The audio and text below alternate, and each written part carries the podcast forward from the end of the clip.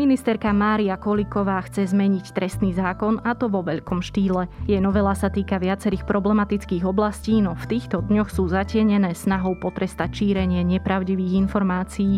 Naozaj chce Koliková zaviesť totalitu tak, ako jej to vyčítajú aj kolegovia z vlády a parlamentu?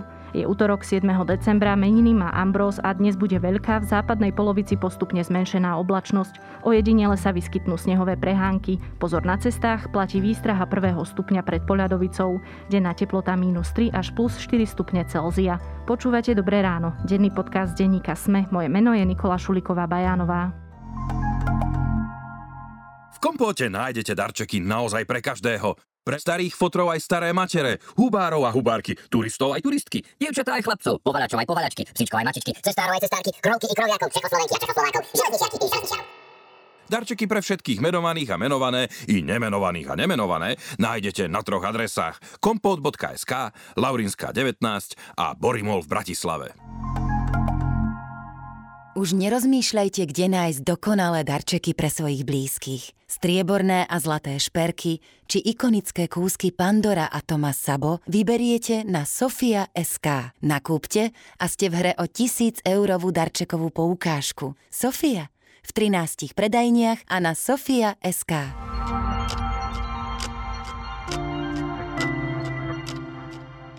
Začníme krátkým prehľadom správ. Minister zdravotníctva Vladimír Lengvarský navrhuje predlžiť lockdown do 16. decembra podľa plánu opatrení a tiež ich uvoľňovania na zvyšok tohto roka, ktorý ukázal v pondelok, by sa mali po tomto dátume opatrenia uvoľniť pre očkovaných a prekonaných. Bývalý špeciálny prokurátor Dušan Kováčik neúspel s ústavnou sťažnosťou voči rozhodnutiu o jeho väzbe z mája tohto roku. Prvý senát ústavného súdu odmietol jeho sťažnosť proti uzneseniam špecializovaného trestného súdu a Najvyššieho súdu. Predbežné údaje o nebezpečnosti variantu Omikron sú mierne povzbudzujúce. Povedal to v nedelu hlavný zdravotnícky poradca Bieleho domu Anthony Fauci po zverejnení prvotných údajov z Juhoafrickej republiky, kde tento variant odhalili. Fauci však upozornil, že potrebné sú ďalšie dáta, kým sa načrtne úplný obraz rizík variantu Omikron. Rakúsko má nového kancelára. Karl Nehammer zložil v pondelok slávnostný sľub. Nový šéf vlády pôsobil ako minister vnútra vo vláde Alexandra Schallenberga, ktorý bol kancelárom necelý mesiac potom, čo v októbri na poste nahradil Sebastiana Kurca. Ten odstúpil pre obvinenia z korupcie. A viac takýchto správ nájdete na sme.sk.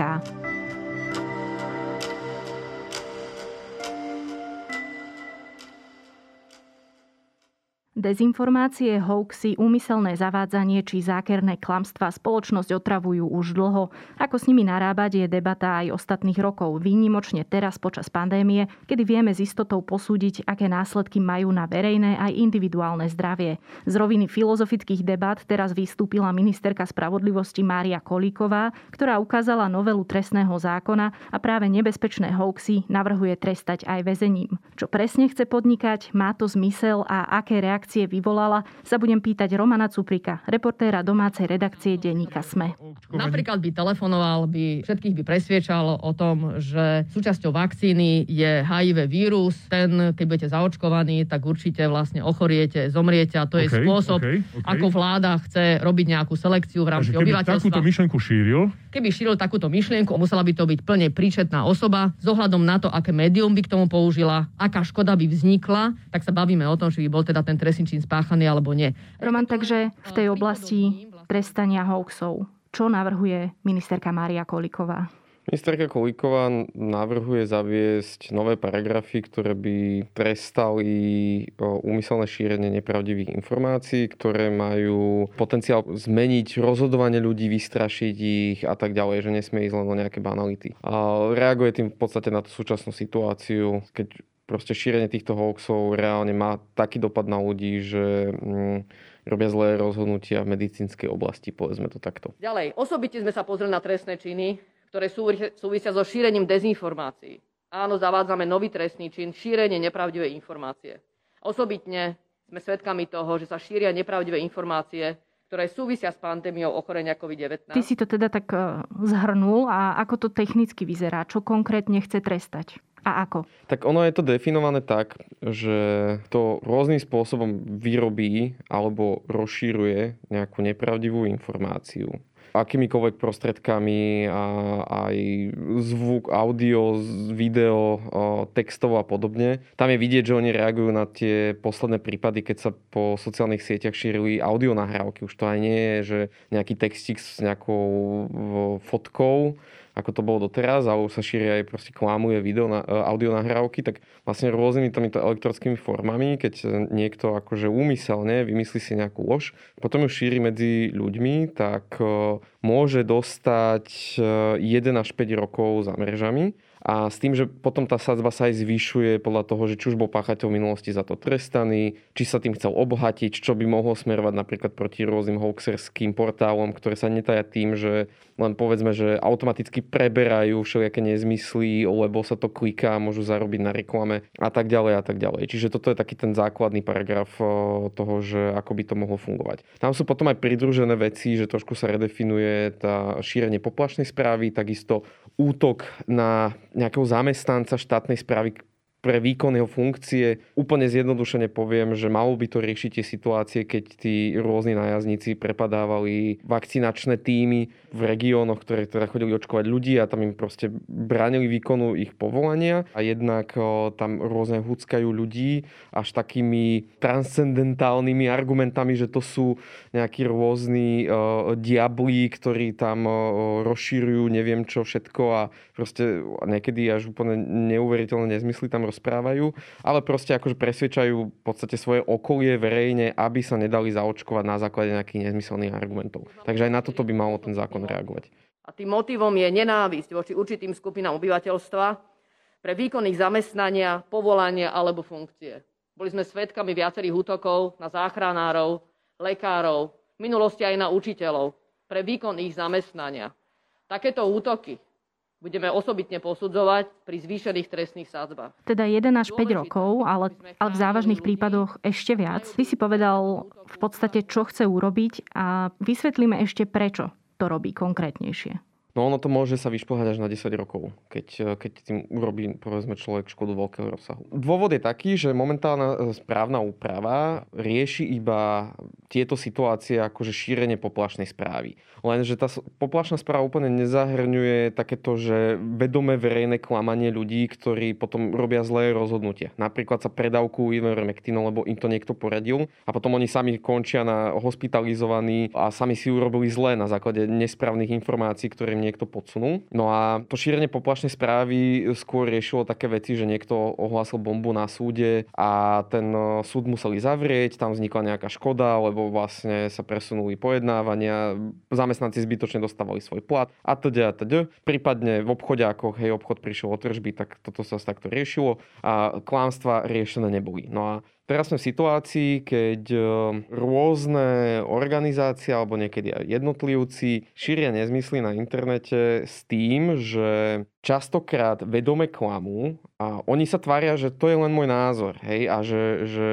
že takto a takto to je, ja chcem povedať svoj názor, ale skutočnosť je taká, že oni tie svoje správy, ktoré šíria, formulujú, že toto sa stalo. Poviem reálny príklad. Stalo sa, po Facebooku sa šírila informácia, že nejakému rodinnému príslušníkovi toho, kto tú správu šíril, ponúkli, že povedzme jeho brat zomrel a teraz mu ponúkli, že ak môžu zapísať do svojich záznamov problémov, že zomrel na COVID, hoci sa to nestalo, tak oni mu dajú akože tie úrady tisíc eur, aby umelo zvyšovali štatistiky covidovo pozitívnych mŕtvych ľudí. No a toto niekto šíril a napísal to takto, že môjmu známemu sa toto stalo, hej, ako fakt. Potom, keď za ním prišla policia, že tak ako poďte nám to vysvetliť, lebo to je trestný čin, tak zrazu už to nebolo, že môj známy, ale ja som to niekde čítal, počul na internete. A už to nebolo, že, že, že tisíc eur a, a ponúkli, ale iba, že sa špekulovalo, že tie štatistiky môžu byť nadhodnotené, tak možno to funguje asi takto.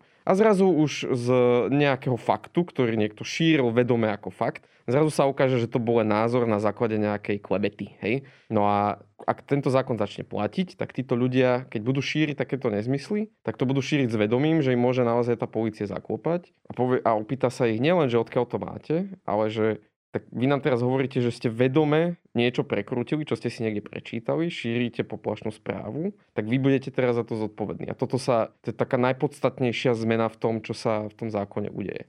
Práve toto, čo hovoríš, že vlastne ten zákon, ak prejde v takejto podobe, k čomu sa ešte dostaneme, bude pôsobiť svojím spôsobom aj preventívne alebo ako výstraha. Nie úplne musí nutne trestať ľudí, ale ide skôr o to, aby tí ľudia mysleli pri šírení takýchto informácií na to, že naozaj si môžu aj odsedieť v tom najhoršom možnom prípade.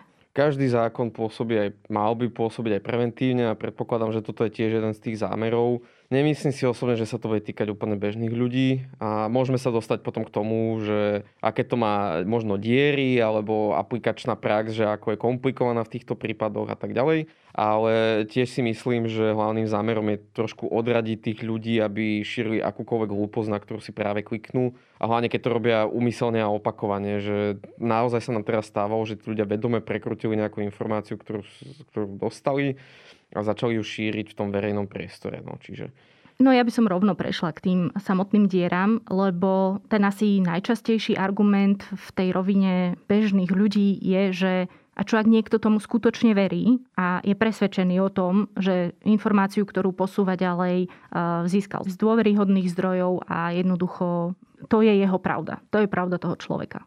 No, o, treba povedať, že úplne chápem tú výčitku, že je to veľmi všeobecne naformulované a bude sa akože veľmi, veľmi, o, bude záležať, ako bude znieť finálna podoba toho paragrafu, ak vôbec bude prijatá a ako bude vyzerať tá aplikačná prax. Lebo presne toto je jeden z prípadov, čo si spomenula, že kde môže nastať problém, lebo ak človek naozaj tomu uverí a je masírovaný dlhé roky, povedzme tako, takýmito hoaxami, tak mu bude veľmi ťažko dokázať úmysel, že chcel úmyselne niekoho zaviesť a vo poviesť do omilu, vystrašiť ho a podobne. Na druhú stranu, ten zákon myslí trochu aj na tieto veci, čo je tiež dosť také kontroverzné, že dokonca tam bude aj trestný čin z nedbanlivosti, keď ty budeš šíriť informáciu, presne to, čo sme povedali, hej, že takúto nebezpečnú, ktorá môže voviesť ľudí k zlým rozhodnutiam alebo ich vystrašiť a teda a teda.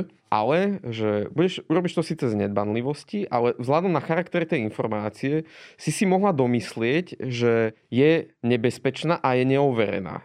A to je opäť akože s týmto slovenské právo, neviem, že či má nejaké skúsenosti, že ako sa vysporiada s takouto situáciou, takže uvidíme, že ako prebehne tá odborná diskusia a že ako bude znieť finálna tá podoba, lebo môžu tam nastať všelijaké problémy. Ja si skôr ale myslím, že ak by to prešlo tak, ako je to teraz, tak tie súdy možno prvostupňové budú rozdávať tresty, ale na konci tie vyššie súdy budú skôr také zmierlivejšie, lebo opäť, hej, bude veľmi ťažké dokazovať, že čo to znamená, že mohla si si domyslieť, že asi šíriš nepravdivú informáciu? Čo to znamená, že ako chceš dokázať niekomu, že robil niečo úmyselné? Veď len spomeňme si na podobný paragraf akože za výrokový trestný čin, čo je napríklad popieranie holokaustu alebo znevažovanie nejakého náboženstva, rasy a podobne. Aké ťažké je v súčasnej dobe niekoho za to potrestať? Lebo niekto napíše ako Stanislav Mizik nejaký status a potom povie, to som nebol ja. Alebo niekto ako Milan Mazurek, poviem, že účet Milana Mazureka, všeli čo šíril na svojom Facebooku a keď sa stal poslancom, zrazu už ten účet bol neaktívny a zrazu sa majiteľ úplne k nemu nehlásil. Hej? A teraz máme tu veľmi také akože, mm, technické prekážky, ako niekomu niečo dokázať. Takže aj toto toto bude skôr tak akože chrániť tých, tých šíriteľov týchto nepravdivých informácií. No ty hovoríš chrániť a ten druhý možno argument, alebo teda protiargument je, že budeme trestať ľudí za tú hlúposť. To opakuje konkrétne e, Juraj Šeliga. My naozaj ideme stíhať ľudí za to, že sú hlúpi. To je podľa mňa nebezpečná vec, lebo sloboda slova je veľmi citlivá. Zhodneme sa na tom, že hoaxy spoločnosti škodia, dezinformácie definitívne vedia človeka aj pripraviť o život alebo primeť k tomu, že potom útočí na verejne známe tváre bojujúce mm, proti COVID-19, teraz napríklad myslím profesora Jarčušku alebo e, Krčmeryho a nehovoriac teda o tom samotnom Ivermectine, ktorý si už spomenul, ale práve pri ňom sa pristavím, nie je aj on takým tým príkladom, kde to tiež bude zadrhávať, pretože veď samotné ministerstvo zdravotníctva bolo to, ktoré ešte na začiatku Ivermectin akoby odsúhlasilo, pretože uverilo podvodnej štúdii, ktorá hovorila o tom, že Ivermectin sa môže používať na liečenie covidu. A ako potom odsudím v podstate človeka, ktorý bude stále tvrdiť, že, alebo teda ktorý bude šíriť tieto informácie, že by sa mali ľudia liečiť ivermektínom? No, nie som právnik. Áno, súhlasím presne, že toto môže byť problém. Ono, budem si domýšľať, hej, že Keby som, keby som bol právnik, tak si budem všímať dve veci. Že, uh, prvá je, že či ten človek to šíri len v čase, keď to ešte odporúčalo ministerstvo, alebo to šíril aj v čase, keď už to ministerstvo neodporúčalo. A že či si mohol nájsť informácie o tom. Lebo napríklad už aj pôvodný výrobca vynálezca ivermectinu ho neodporúča ako COVID, tak keď niekto sa chce tváriť, že ja idem vstupovať do verejnej debaty a idem ľuďom odporúčať tento liek, tak by som si mohol proste som také základy načítať. A to je opäť aplikácia toho paragrafu, že či šírim hoci nevedome, ale z benevolentnosti takéto hlúposti. Druhá vec je, že či bol napríklad ten človek upozornený, že šíri nezmysly. Hej, to by sa tiež podľa mňa pri aplikácii toho paragrafu malo brať do úvahy, že keď niekto napríklad šíri blbosť, všimne si to policia, tak mu napíše pod ten jeho status alebo ho upozorní, že tuto, tuto máte o, fakty, hej, že ktoré vyvracajú to, čo tvrdíte a počkaj si, ako ten človek zareaguje. A možno, že ho to odradí a tým pádom je to vybavené a možno to, to ešte ten nezmysel šíriť ďalej a potom už to bude robiť s vedomím, že ho nejaká autorita upozornila, že šíri blbosť a tým pádom by mohol byť stíhateľný. Ale tam je tak strašne veľa otázok a aplikačných problémov, že neviem, no ťažko sa mi to ako neprávnikovi hodnotí. A čo hovorí ministerka Kolíková? Ako bude rozlišovať tento zákon? E, kto pôjde pred súd a kto nie? Ona upozorňuje hlavne na to, akože nevyjadrovala sa k tomu až tak často, lebo tak tá, tá novela je obšírna, dostáva veľa otázok na rôzne veci, ale čo som zachytil, ten jej hlavnú správu je, že ona chce trestať tých, ktorí to robia úmyselne, opakovane, s vedomím, že škodia. Že na týchto chce cieliť, nechce ako keby ubližovať takým tým bežným ľuďom, len opäť, že, že my dvaja lajci sme si tu povedali aspoň 20 aplikačných problémov, ktoré to môže mať. Takže tá debata medzi naozaj že odborne vzdelanými právnikmi môže byť veľmi zaujímavá, že ako toto v skutočnosti môže vyzerať. No, ja si myslím, že uh, tu treba naozaj veľmi prísne rozlišovať, že kto vlastne tú informáciu šíri. Určite iné, ak šíri nejaký vydavateľ uh, v rámci nejakého média, ak je to osoba, ktorá zdieľa tú informáciu a môže byť úprimne presvedčená, že tá informácia jasné, je pravdivá. Jasné. Takže v tomto určite... tam sa bude isté, že v tomto, v, tomto, uh, v tomto trestný zákon je jasný, vždy sa pozeráte na subjekt a na, uh, na to, ako on je spôsobil alebo nie je spôsobil vlastne posúdiť tú informáciu. To Rozumiem. je jedna vec. Druhá Vieme vec, napríklad, uh, či bude trestané, povedzme, zdieľanie nejakého obsahu na Facebooku? A, áno, akože to, ak to je naformulované, tak vyslovene to myslí na to, že niečo nevy... Lebo je tam rozlišné, že kto vytvorí a kto šíri. Takže z toho je logický, že myslia na oba tie prípady, že niekto vytvorí nepravdivú informáciu cieľene a potom ne, cieľene rozšíruje. Ono, súčasná prax medzi tými dezinformačnými webmi je naozaj taká, že sa vytvorí jedna blbosť a oni si ju že 15 krát prezdielajú medzi sebou, čím vytvoria aj taký efekt, že všade sa to už objavuje a podobne. Možno tomu dajú iný titulok, trošku iný, inú úvodnú vetu, ale reálne zdieľajú ten istý nezmysel, ktorý povedzme prebrali zo zahraničia. Hej. Čiže áno, bude to, aj toto bude trestné. A čo potom ale s takými tými účtami alebo webmi, ktoré nevieme zistiť, kto ich vlastní? Veď to je úplne bežné. No, tuto je ďalšia, ďalší aplikačný problém, ktorý nahráva prospech tejto dezinfo scény je, že tebe keď sa podarí účinne schovať ten web, kde šíriš takéto nezmysly, tak pomerne dosť skomplikuje život tej policii. To vieme napríklad na súčasnom jednom konkrétnom prípade e, takého asi najznámejšieho webu, ktorý šíri medicínske nezmysly. Tým, že schoval krajinu, kde vôbec má založenú svoju web stránku, tým pádom policia sa veľmi bude dlho trápiť, kým získa ako keby, že vôbec, že kontakt, že koho má osloviť, že kto tú stránku prevádzkuje, kto ju vlastní a že koho má vlastne obviniť. Hej? Čiže už, už čo viem, tak rok sa takto, takmer rok sa takto trápi, že komunikuje s rôznymi zahraničnými krajinami, ale nedarí sa im stotožniť toho kvázi páchateľa alebo podozrivého. Hej? Takže, a toto je častý problém aj pri iných online trestných činov. Poviem len rýchlo príklad, že šírenie pornografie, hej, bol taký problém, že našli v počítači detskú pornografiu v nejakej rodine. No a teraz tí jednotliví členovia rodiny povedali, ja som to nebol, to mohol byť niekto iný. No a policia má potom problém stotožniť, že kto je vlastne páchateľom a uzavrie to s tým, že ne, neviem, nemáme dostatok dôkazov, aby sme si bezpečne povedali, že tento a tento človek zhromaždil detskú pornografiu, pretože k tomu počítaču mali prístup povedzme tri dospelé osoby a je vybavené. Čiže toto je, preto hovorím, že ono to znie ako strašiak teraz, že ťažké kladivo na dezinfoscénu, ale tých spôsobov, ako sa, akým sa vyhnúť tomu trestu je, je strašne širok, akože veľké, veľké je to množstvo, hej, že už len tá formulácia, povedzme, že Marian Kotleba nedávno vyhlásil, že prečo sa nehovorí o tom, že koľko dní pred úmrtím bol Miloš Brka zaočkovaný. No on nerozšíril, že žiadnu nejakú klamujú informáciu, ale na, akože spochybnil to očkovanie a urobil to tak nepriamo, že žiaden zákon na svete ho nikdy za toto neodstíha. Hej? Čiže aj, aj toto je jeden zo spôsobov, jak sa vyhýbať týmto paragrafom.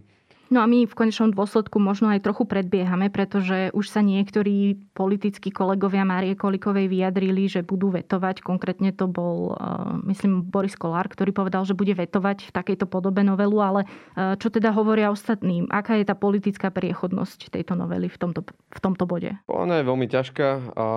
Tým, že ako veľa je výhrad z rôznych koaličných strán, tak momentálne není veľmi veľká, ale zároveň ono to treba aj brať tak, že vždycky tieto veci sú vecou nejaké, nejakého politického vyjednávania. Povedzme, že Maria Kolíková môže byť aj taký makiavelista, ktorý trošku aj kalkuluje s tým, že niektoré paragrafy jej vyškrtnú, ale tým, že všetci sa budeme baviť napríklad od práve o týchto dezinfo paragrafoch, tak sa nebude venovať pozornosť iným veciam, ktoré tam vložila. A to je taká bežná taká taktika, ako vojsť nejakú novelu do života, že že všeli, čo si tam napíšeš, potom urobíš nejaké ústupky, tým pádom povieš, že mám to odkonzultované s koaličnými partnermi a prejde aspoň čas toho. Môže to tak byť. Druhá možnosť je, že to neprejde vôbec, pretože tí koaliční partnery povedia, že je tam tak veľa problematických vecí, že ako celok to musíme stiahnuť, prepracovať. To je asi najpravdepodobnejšia možnosť. A tretie je, že teda, že by to prešlo tak, ako to je a že ona ich presvedčí, čo je teda veľmi nepravdepodobné momentálne. Keby sa jej to podarilo, tak by to bol asi celkom aj taký unikát unikát a nejaká príručka pre možno ostatných, ako e, nastaviť tie pravidlá. Áno, áno, tak trapia sa s tým všade asi s takýmto problémom. Ale je teda viac pravdepodobné, že naprieč nejakým spektrom názorov e, sa ten kompromis nenájde. Neviem si to predstaviť jedine, že ona by, že to zahra na to, že pod tlakom protiargumentov som prerobila tu, tento paragraf na to, že naozaj, že musí byť dokázané, že niekto cieľene za peniaze, úmyselne, s veľkou škodou, vo veľkom rozsahu hej, a tak ďalej a tak ďalej, že to bude tak úzka špecifikácia, že možno vtedy sa na, tým, na tom každý zhodne, ale mne to pripomína skôr takúto debatu, ako keď sa riešila marihuana a podobné tie drogové trestné činy, že keď je to tak výbušná vec, tak môže sa argumentovať zľava sprava, môže sa prepisovať ten paragraf dookola, proste nakoniec to neprejde vždy s nejakou všeobecnou výhovorkou, že je to komplikované, treba to prepracovať, ako celok sa nám to nepačí a tak ďalej a tak ďalej. Takže, takže tak. Hovorí Roman Cuprik, reportér domácej redakcie denníka Sme.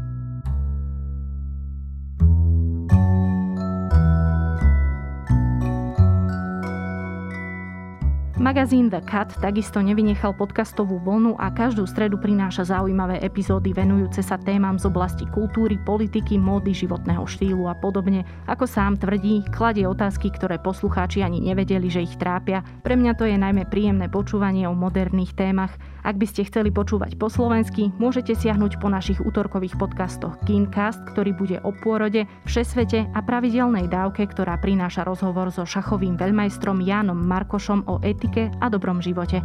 Na dnes je to všetko. Počúvali ste Dobré ráno, denný podcast denníka Sme, dnes s Nikolou Šulikovou Bajánovou. Do počutia opäť zajtra.